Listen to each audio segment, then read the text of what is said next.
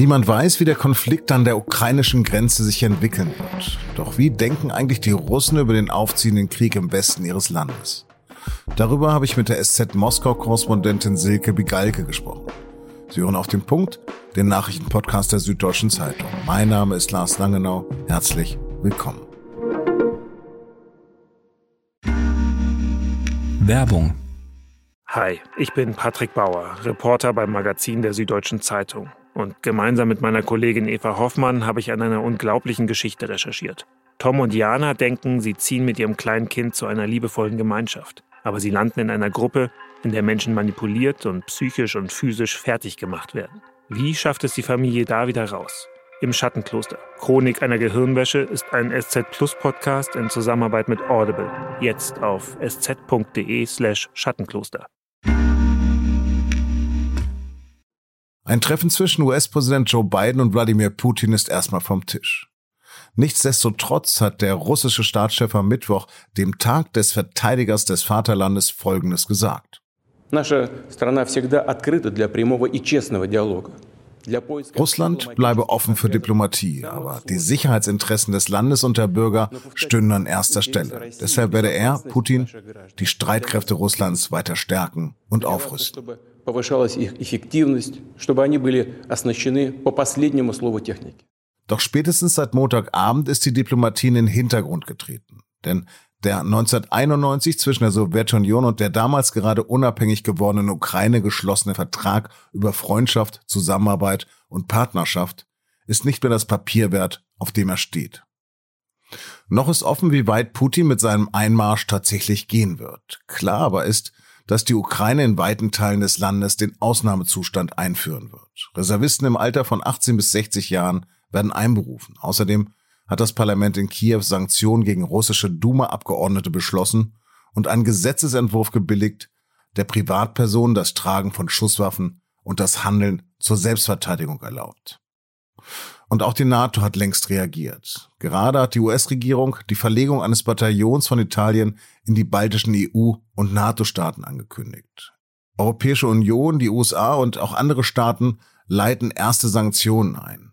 Doch was denken die russischen Bürgerinnen und Bürger über die Krise und ihren Präsidenten? Darüber habe ich mit meiner Kollegin Silke Begalke in Moskau gesprochen. Straswurtje Silke, hat Russland nicht eigentlich andere Probleme als einen Krieg im Donbass anzuzetteln? Ja, natürlich, es gibt genug Probleme. Es, äh, es gibt wirtschaftliche Probleme, es gibt die Folgen der Covid-Pandemie, ähm, es gibt ähm, infrastrukturelle Probleme. Ich weiß gar nicht, ja, ich weiß gar nicht, ob ich die jetzt hier alle aufzählen soll. Also sagen wir mal so, ähm, die, die russische Politik hätte auch genug zu tun ohne, ohne diese Eskalation. Kommst du denn raus aus deinem Büro und aus deiner Wohnung und sprichst mit Menschen? Und wenn ja, was halten die denn von dieser Entwicklung gerade?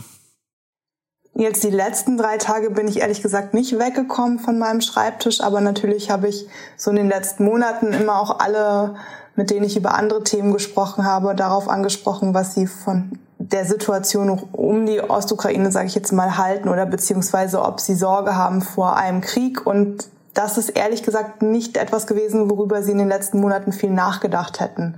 Aber Krieg insgesamt als Sorge ist schon mh, mm, deutlich in den Vordergrund getreten. Also wenn man die Leute fragt, was sind eure größten Ängste, dann ist, glaube ich, ganz oben dass meine Kinder krank werden und dann kommt sofort Weltkrieg. Also diese Kriegsangst wird hier schon äh, auch ja lanciert von den von den Staatsmedien. Aber dass jetzt ein Krieg zwischen Russland und der Ukraine ausbricht, speziell, das war nichts, womit eine Mehrheit gerechnet hätte.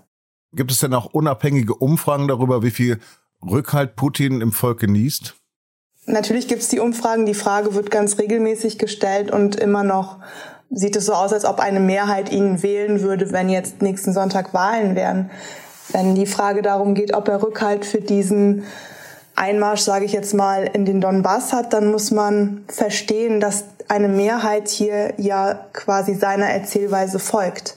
Also Putin stellt die Sache so dar, als würde ein Völkermord in, im Donbass passieren und als müsste Russland Friedenstruppen dorthin schicken, um den Menschen da zu helfen. Und natürlich ist das etwas, das die Mehrheit hier unterstützen kann.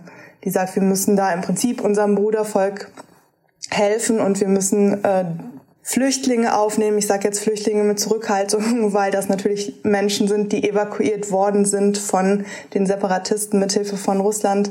Aber das, da wird ja im Prinzip eine humanitäre Krise äh, gezeigt im Staatsfernsehen und, und den Menschen dort zu helfen, das findet die Mehrheit in Russland natürlich richtig. Gibt es denn jenseits der Staatsmedien eine Debatte über Sinn und Unsinn von Putins Weg? Jenseits der Staatsmedien ist nicht mehr allzu viel übrig. Also es gibt ja immer weniger unabhängige Medien hier und vor allen Dingen gibt es immer weniger unabhängige Oppositionelle.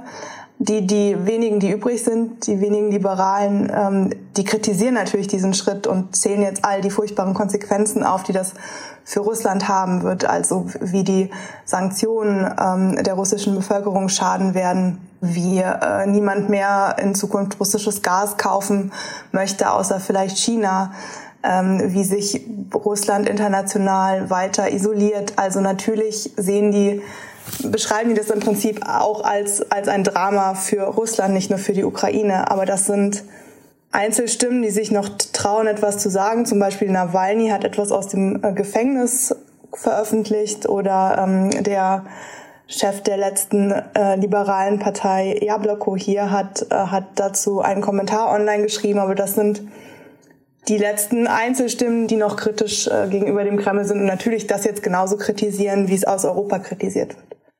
Und wie sehen die Russen die Amerikaner gerade? Die Russen äh, machen eigentlich von Anfang an ähm, den Westen und vor allen Dingen die USA dafür verantwortlich, was in Kiew und dann auch was im Donbass passiert. Ähm, die Erzählweise des Kreml ist ja, dass Kiew sozusagen den Donbass angreift und nicht etwa dass Moskau ähm, äh, den, den, die Ukraine bedroht. Und äh, das alles ähm, wird hier von den Staatsmedien dargestellt als inszeniert ähm, durch die NATO und vor allen Dingen eben durch die USA. Und äh, so werden im Prinzip auch die Sanktionen eingeordnet. Also wer Putins Propaganda folgt, der glaubte, dass äh, die USA ähm, Russland schaden möchte, Russland klein halten möchte, Russland mit Sanktionen nicht bestrafen möchte, aber eben sich alles ausdenken wird, um, um Russland wirtschaftlich auch zu schaden. Das heißt, äh, im Prinzip denkt man sich, na wenn sie uns dafür nicht sanktionieren, dann hätten sie sich irgendwas anderes ausgedacht. Also die Mehrheit hier gibt im Prinzip nicht Putin die Schuld daran. Wie kann man sich denn überhaupt äh, die Entscheidungsfindung im Kreml vorstellen? Entscheidet Putin da allein? Ist die Regierung ein monolithischer Block? Ja, das ist ja das, worüber alle die letzten Monate gerätselt haben. Entscheidet Putin alleine? Hat er jemanden, der ihm was ins Ohr flüstert? Wer kann Einfluss nehmen auf ihn? Aber was er da am Montag gezeigt hat, also diese Sitzung des Sicherheitsrats, die öffentlich äh, im Fernsehen lief, was völlig ungewöhnlich ist, und, und seine Wutrede dann im Anschluss haben gezeigt, dass, äh, dass es offenbar seine Entscheidung war, die er schon getroffen hat, bevor er irgendwen öffentlich im Prinzip dazu gedrängt hat, diese Entscheidung abzunicken. Äh, also er hat da ganz klar seine persönliche Macht demonstriert und, ähm, und im Anschluss alle gezwungen, seine Entscheidung mitzutragen und das öffentlich, ähm, öffentlich zu tun. Also die Mitglieder dieses mächtigen Sicherheitsrates, das sind ja Minister und Chefs von äh, Sicherheitsdiensten, genauso wie dann am nächsten Tag beide Kammern äh, des Parlaments. Das heißt, jeder musste vor laufender Kamera so tun, als sei es ihre eigene Entscheidung. Äh, und tatsächlich hatte Putin aber schon lange vorher offenbar äh, diese, genau diese Entscheidung getroffen, nämlich die, die Separatistenrepubliken anzuerkennen. Es gibt viele Zeichen dafür, dass er nicht nur das schon entschieden hat, sondern womöglich auch entschieden hat, weiterzugehen und diese Gebiete ja, Russland anzuschließen in irgendeiner Weise. Spasiba i do swadania. Gerne, das wieder. Der gesetzliche Mindestlohn wird zum 1. Oktober auf 12 Euro pro Stunde steigen. Das Bundeskabinett hat am Mittwoch eine Gesetzesvorlage von Arbeitsminister Hubertus Heil gebilligt. Der Bundestag muss dem noch zustimmen. Derzeit beträgt der Mindestlohn knapp 9,80 Euro und im Juli steigt er zunächst auf 10,45 Euro. Von der Erhöhung werden dann rund sechs Millionen Menschen profitieren. Eigentlich wird der Mindestlohn gemeinsam von Vertretern der Arbeitgeber und der Gewerkschaften ausgehandelt. Die Ampelkoalition hat aber vereinbart, die Lohnuntergrenze einmalig per Gesetz auf 12 Euro anzuheben. Angesichts des Konflikts im Osten von Europa rückt Corona immer stärker in den Hintergrund. Deshalb hier immer aktuelle Zahlen der Weltgesundheitsorganisation. Denn laut WHO haben 83 Prozent der Menschen auf dem afrikanischen Kontinent noch nicht einmal eine erste Impfung gegen Covid-19 erhalten. Afrikas niedrige Impfquote sei ein moralisches und epidemiologisches Versagen, so die WHO. Und das sei nicht nur für die Menschen dort gefährlich, denn die schwache Immunisierung der afrikanischen Bevölkerung schaffe nämlich auch den idealen Nährboden für das Entstehen neuer Virusvarianten. Und die könnten dann wiederum uns alle betreffen.